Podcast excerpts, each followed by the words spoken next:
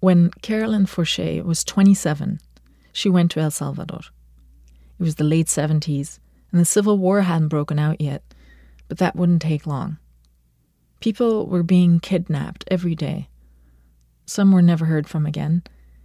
Others were found by the side of the road with their bellies cut open and limbs hacked off. Union workers, priests and nuns, farmers, anyone the military dictatorship saw as a danger. When she came back to the United States, Carolyn Forché published the poem that made her famous, The Colonel, about her visit to the home of one of these military leaders. Here are a few lines from it.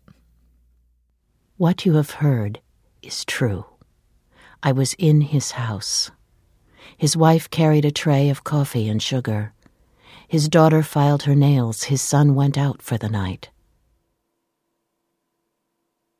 The moon swung bare on its black cord over the house. On the television was a cop show. The parrot said hello on the terrace. The colonel told it to shut up and pushed himself from the table.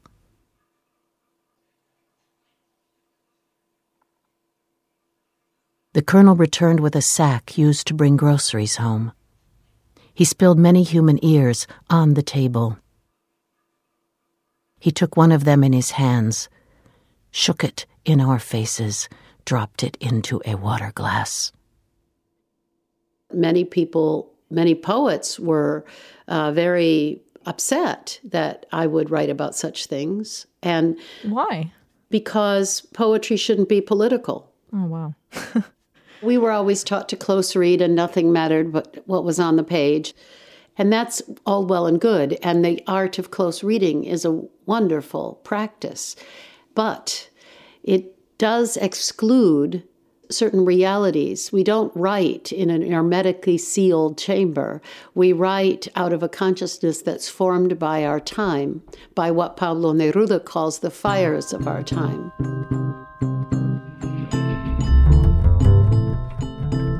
This is Poetry Off The Shelf. I'm the new producer of the podcast, Helena De Groot. This week, What You Have Heard Is True, the new memoir by Carolyn Forché. In this memoir, Carolyn takes us back to El Salvador in the late seventies, when the country was on the brink of civil war, and she tells us how she even ended up there.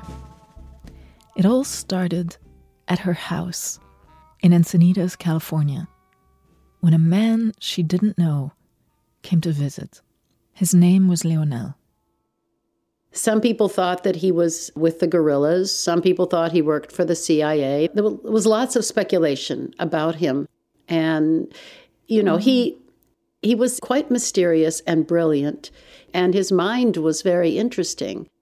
He spent three days telling her about his country, and he took the long view from Mayan civilization to the conquest of the Americas, all the way to the present with the military dictatorship.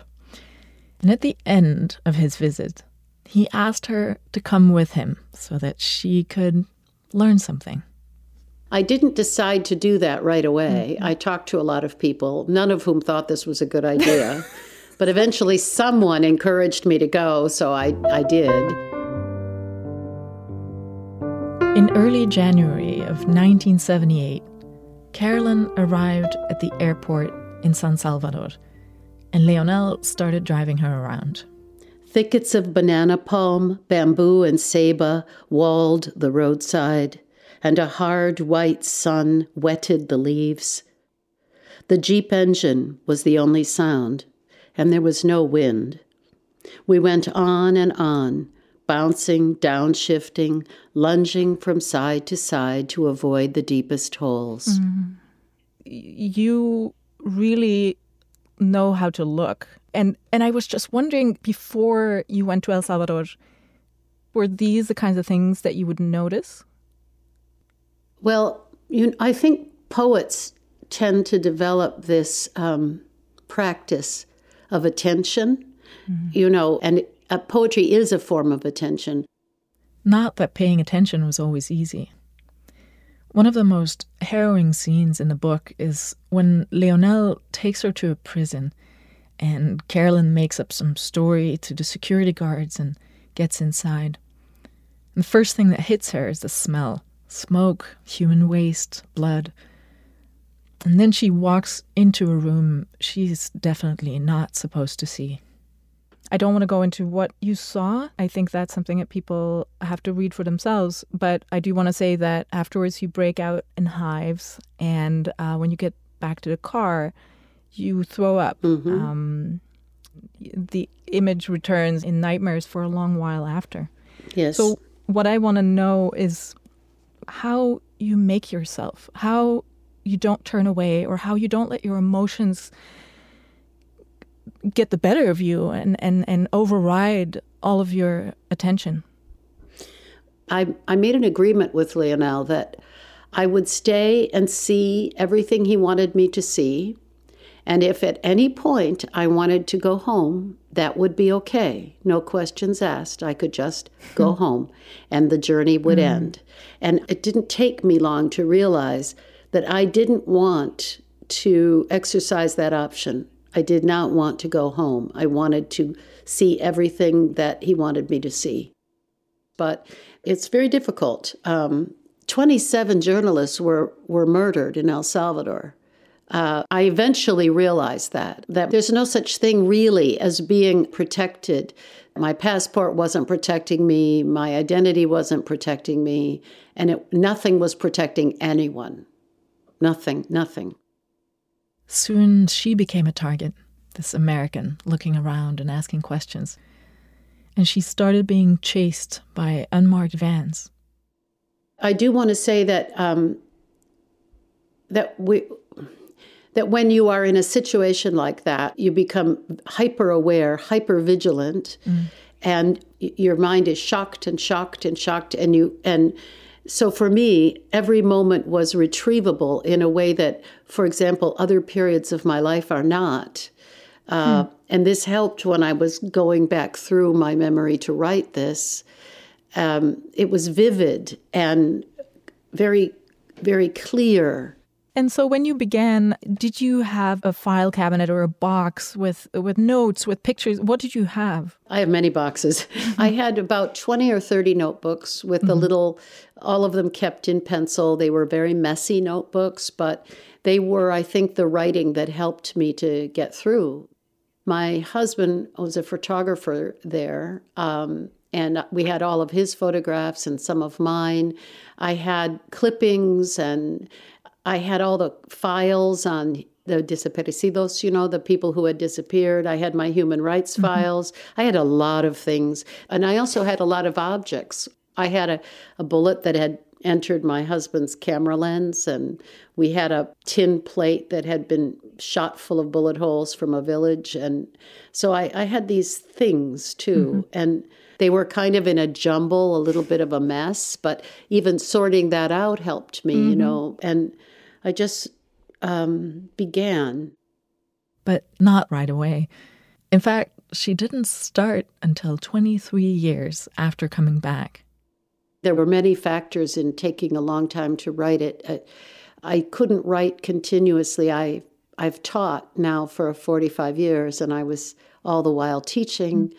And I also had some health challenges, and I was raising a son. And there, there were many, many things that, um, as women writers all know, yeah. you know, we mm-hmm. our lives are a bit fragmented. But I think the real reason didn't have anything to do with health crises or child rearing. I think it had to do with with getting ready to write it.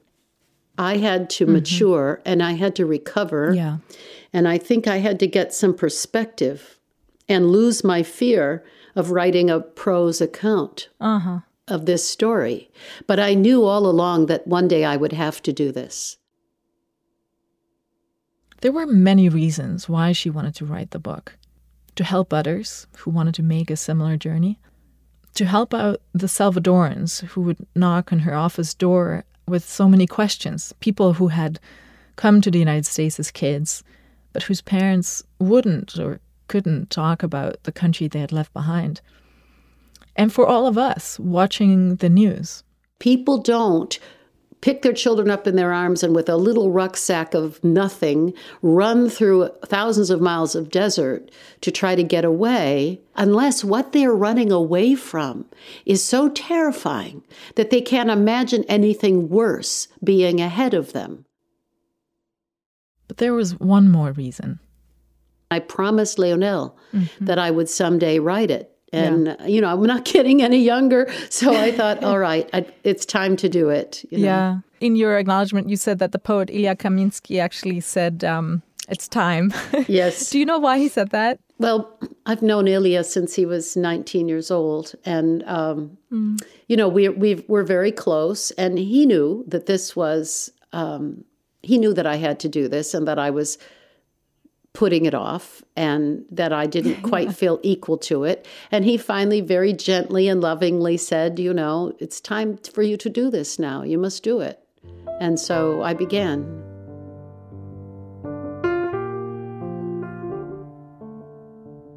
It's been forty years since that first trip.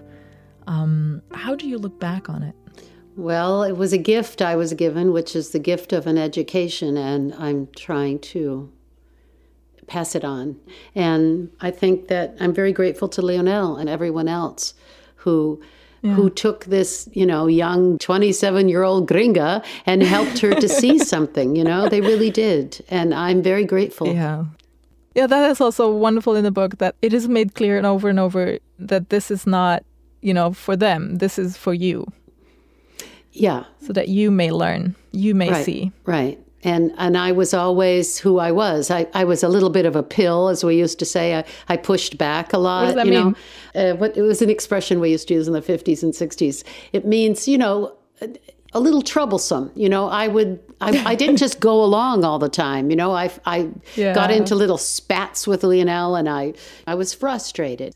Um, I wanted to learn everything quickly. I wanted him to just explain to me. And what he understood was some things aren't learned by explanation. Some things are learned experientially. And some things I would have to figure out for myself. And there's no other way. You know, you can't... Um, there's some things you just have to do. You can't um, read about them. You know, I have, a, for example, I have a lot of books about yoga. Uh, and I read mm-hmm. about yoga, but I don't actually do yoga. And so I know a lot about yoga, but it has no effect on me because I don't practice yoga. yeah.